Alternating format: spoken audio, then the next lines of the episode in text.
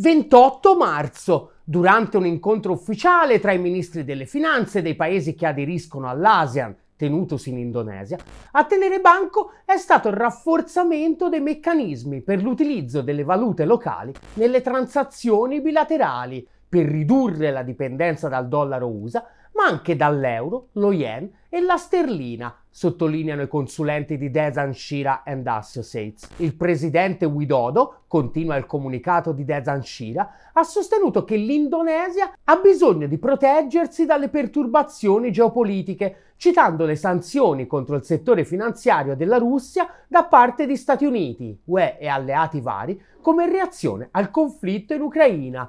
Allontanarsi dai sistemi di pagamento occidentali è necessario per proteggere le transazioni da possibili ripercussioni geopolitiche, ha affermato Widodo, si legge nel report. D'altronde, continua, di tutti gli stati che aderiscono all'ASEAN, soltanto Singapore ha adottato le sanzioni nei confronti della Russia, mentre tutti gli altri continuano a commerciare serenamente con Mosca. Come ampiamente preventivato, il sequestro unilaterale e totalmente privo di basi giuridiche delle riserve russe ha accelerato lo sforzo da parte di tutto il sud globale nella ricerca di alternative concrete alla dittatura del dollaro. E il bello è che non è che sia servito poi chissà quanto.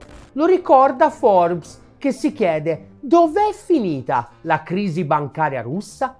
L'articolo sottolinea come nonostante ovviamente le sanzioni abbiano colpito duramente le istituzioni finanziarie russe, per ora di vere e proprie crisi, come quelle alle quali abbiamo assistito per Silicon Valley Bank, Signature Bank, First Republic Bank e Credit Suisse, non se ne vedono. In Russia non c'è stata nessuna corsa agli sportelli, scrive Forbes. Come abbiamo raccontato diverse volte in passato, la banca centrale russa ha trascorso gran parte dell'ultimo decennio a lavorare per ripulire il sistema finanziario e così le banche russe sono sopravvissute al regime di sanzioni dell'Occidente e al delisting in borsa meglio di quanto chiunque avrebbe immaginato. E così oggi Putin si può concedere il lusso di sorridere di fronte all'immagine degli edifici in fiamme del Credit Suisse e ai 200 miliardi di dollari persi nei depositi della Silicon Valley Bank, che necessitano di un sostegno da parte dell'FDIC senza precedenti per proteggere i titolari dei conti.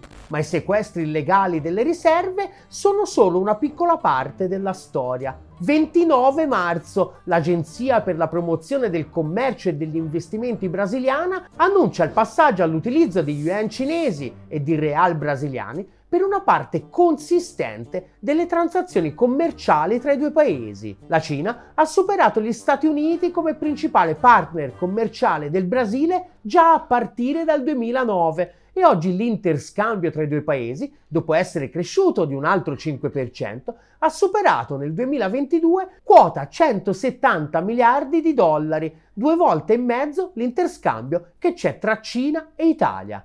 Insomma, roba grossa. Col ritorno di Lula, il Brasile ha ripreso in mano il vecchio progetto di emancipazione dalla dittatura del dollaro, con ogni mezzo necessario. A gennaio, Brasile e Argentina avevano annunciato l'inaugurazione dei tavoli tecnici per arrivare a una valuta comune da utilizzare per l'interscambio commerciale. Sarebbe il primo tassello verso la costruzione del SUR, la moneta comune dei paesi dell'America Latina che Lula sogna dal suo primo mandato e che molti sospettano sia la vera causa dietro il golpe giudiziario che l'ha temporaneamente messo fuori gioco nel 2016 per poi rivelarsi un gigantesco castello di carta pilotato da giudici, espressione delle oligarchie e sospettati di essere eterodiretti da Washington. Sempre il 28 marzo poi ecco un'altra agenzia la Cina completa il primo commercio di gas naturale liquido regolato in yuan titola Reuters. E in questo caso firmare l'accordo non è una compagnia di qualche paese dei BRICS o che punta a entrare nella Shanghai Cooperation Organization.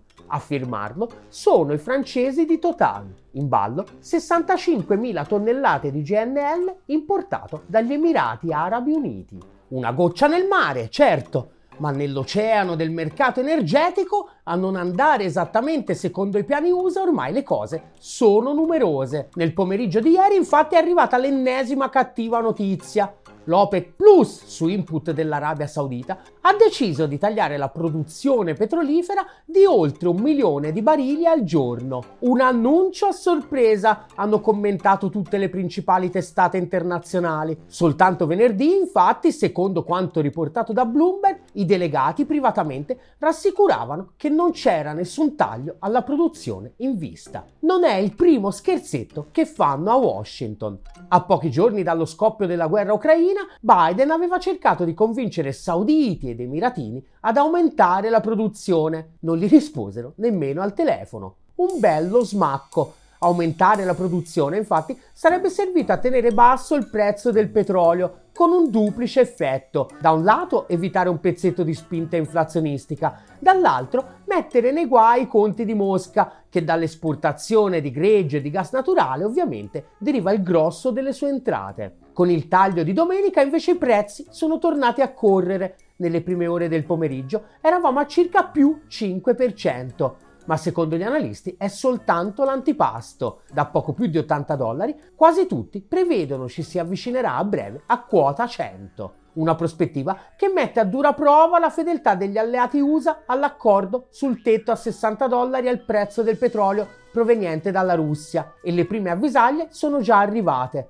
Il Giappone rompe con gli alleati e acquista petrolio russo a prezzi superiori al tetto titolava ieri il Wall Street Journal. L'articolo ricorda come mentre molti paesi europei hanno ridotto la loro dipendenza dalla fornitura di energia russa, il Giappone nell'ultimo anno ha intensificato i suoi acquisti di gas naturale russo. La cosa divertente, sottolinea l'articolo, è che il Giappone, volendo del gas e del petrolio russo, potrebbe farne anche a meno, dal momento che la Russia pesa appena per circa un decimo delle importazioni giapponesi di gas liquido naturale e ancora di meno per quelle di greggio. Non è che il Giappone non potrebbe arrangiarsi diversamente, semplicemente non vogliono, ha dichiarato al Wall Street Journal James Brown, che insegna relazioni tra Russia e Giappone a Tokyo. Insomma, non sono tutti come la Germania che per far contento il padrone a stelle strisce ha rinunciato di botto al 55% delle sue importazioni di energia. E se a fare lo sgambetto ci si mettono pure gli alleati più stretti, figuriamoci gli altri. Da quando è entrato in vigore il tetto, l'India non ha fatto che aumentare le sue importazioni e non è tutto. Per pagarle, infatti, ha cominciato a usare in modo massiccio valute diverse dal dollaro, in particolare il dirham degli Emirati Arabi Uniti, ma più recentemente sempre di più anche direttamente il rublo russo. Nel frattempo infatti la State Bank of India ha aperto un conto in valuta estera in Russia e una bella fetta dei pagamenti delle ultime forniture dirette alle raffinerie indiane è transitata da questo conto, il tutto appunto rigorosamente in rubli. Che l'aria stava cambiando e ben oltre la sfera di influenza diretta dei russi è diventato chiaro durante l'ultimo forum di Davos, quando il ministro delle finanze saudita Mohammed al-Jadan ha annunciato di fronte a una platea piuttosto basita che per la prima volta in 48 anni il più grande produttore mondiale di petrolio sarebbe stato aperto all'utilizzo di valute diverse dal dollaro USA.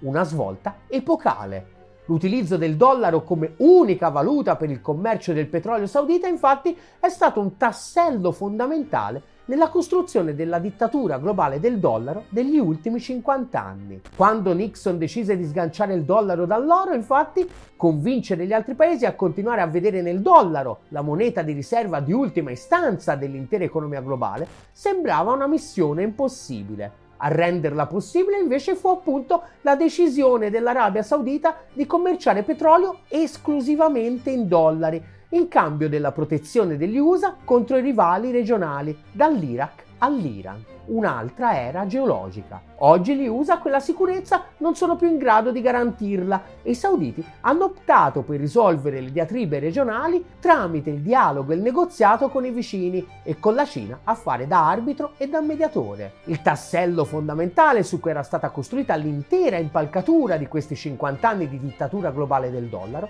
è venuto a mancare. Le ripercussioni non possono che essere epocali. Preparatevi a un mondo di valute multipolare, titolava il Financial Times qualche giorno fa. Il Financial Times ricorda come durante la visita di Xi Jinping a Mosca di due settimane fa, Vladimir Putin non si è limitato a confermare l'utilizzo delle monete locali per l'interscambio tra i due paesi, ma si è impegnato a utilizzare lo yuan anche per pagamenti tra la Russia e i paesi dell'Asia, dell'Africa e dell'America Latina, nel tentativo di sostituire il dollaro. Intanto a febbraio la banca centrale irachena aveva dichiarato che avrebbe consentito per la prima volta che il commercio dalla Cina venga regolato direttamente in yuan. È la prima volta che le importazioni dalla Cina vengono finanziate in yuan, poiché le importazioni irachene dalla Cina sono state sempre finanziate solo in dollari, ha ricordato Mudir Salih, consigliere economico del governo. D'altronde, di emancipazione dalla dittatura del dollaro ormai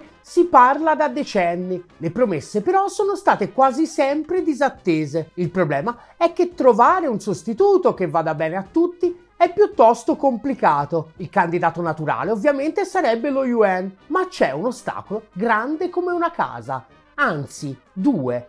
Il primo è che per diventare la valuta di scambio dell'economia mondiale, il paese che la emette deve avere un deficit commerciale strutturale sempre crescente. La dittatura del dollaro infatti si fonda sul fatto che gli USA importano merci e chi accumula dollari dalla vendita di merci invece li investe in asset denominati in dollari a partire dai titoli del debito USA. L'economia cinese invece ancora oggi è un'economia basata fondamentalmente sulle esportazioni. Il secondo è che il dollaro circola liberamente senza controlli e grazie al interessi della finanza globale e interessi dell'apparato statale USA fino ad oggi sono sempre stati completamente allineati in un certo senso, anzi, gli USA rappresentano per le oligarchie finanziarie globali quello che l'URSS a suo tempo rappresentava per il proletariato. Non si può certo dire la stessa cosa per la Cina, dove a dettare l'agenda è il Partito Comunista e non una manciata di multimiliardari. Risultato? La Cina esercita un controllo capillare sui movimenti di capitale e non ha nessunissima intenzione di allentare la presa il bello è che potrebbe non essere affatto una cattiva notizia. L'idea che il meglio che possiamo pretendere è che alla dittatura del dollaro si sostituisca la dittatura di un'altra valuta nazionale, in realtà è priva di fondamento. Lo sapeva bene Keynes, che durante i negoziati di Bretton Woods aveva proposto un modello completamente diverso. Si chiamava Bancor e doveva essere una moneta sovranazionale da utilizzare soltanto negli scambi internazionali. Sacrificato sull'altare dell'imperialismo finanziario a stelle e strisce, l'idea del Bancor era stata già riproposta con forza dopo la crisi finanziaria del 2008 dal governatore della Banca Centrale della Repubblica Popolare Cinese Zhou Xiaochuan, che però riconosceva che riproporre la sua attuazione in tempi brevi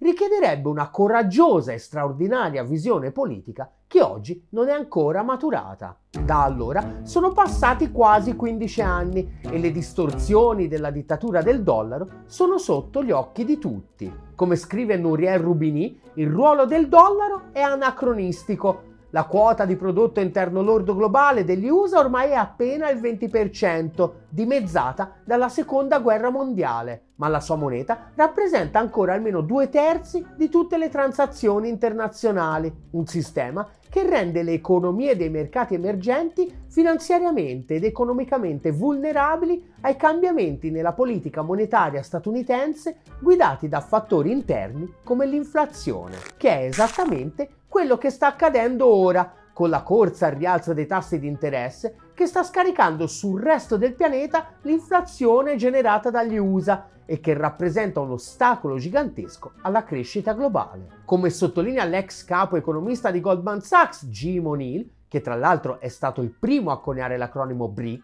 il dominio del dollaro significa che l'onere del debito denominato in dollari per le altre nazioni aumenta e diminuisce con il tasso di cambio, destabilizzando la loro stessa politica monetaria con i movimenti del biglietto verde che alla fine giocano un ruolo più importante rispetto alle decisioni interne. O'Neill quindi invita i paesi dei BRICS ad aumentare il loro coordinamento e sfidare il dominio del dollaro. D'altronde, per accelerare verso un nuovo multipolarismo valutario, difficile immaginare momento più propizio. Come ricorda il Financial Times, infatti, le turbulenze bancarie statunitensi di questo mese, l'inflazione e l'incombente battaglia sul tetto del debito stanno rendendo gli asset basati sul dollaro meno attraenti. I problemi delle banche statunitensi annunciano la fine del sistema di riserva del dollaro, titolava una settimana fa Asia Times. Il sistema bancario statunitense è rotto, si legge nell'articolo di David Goldman. Ciò non fa presagire altri fallimenti di alto profilo come Credit Suisse.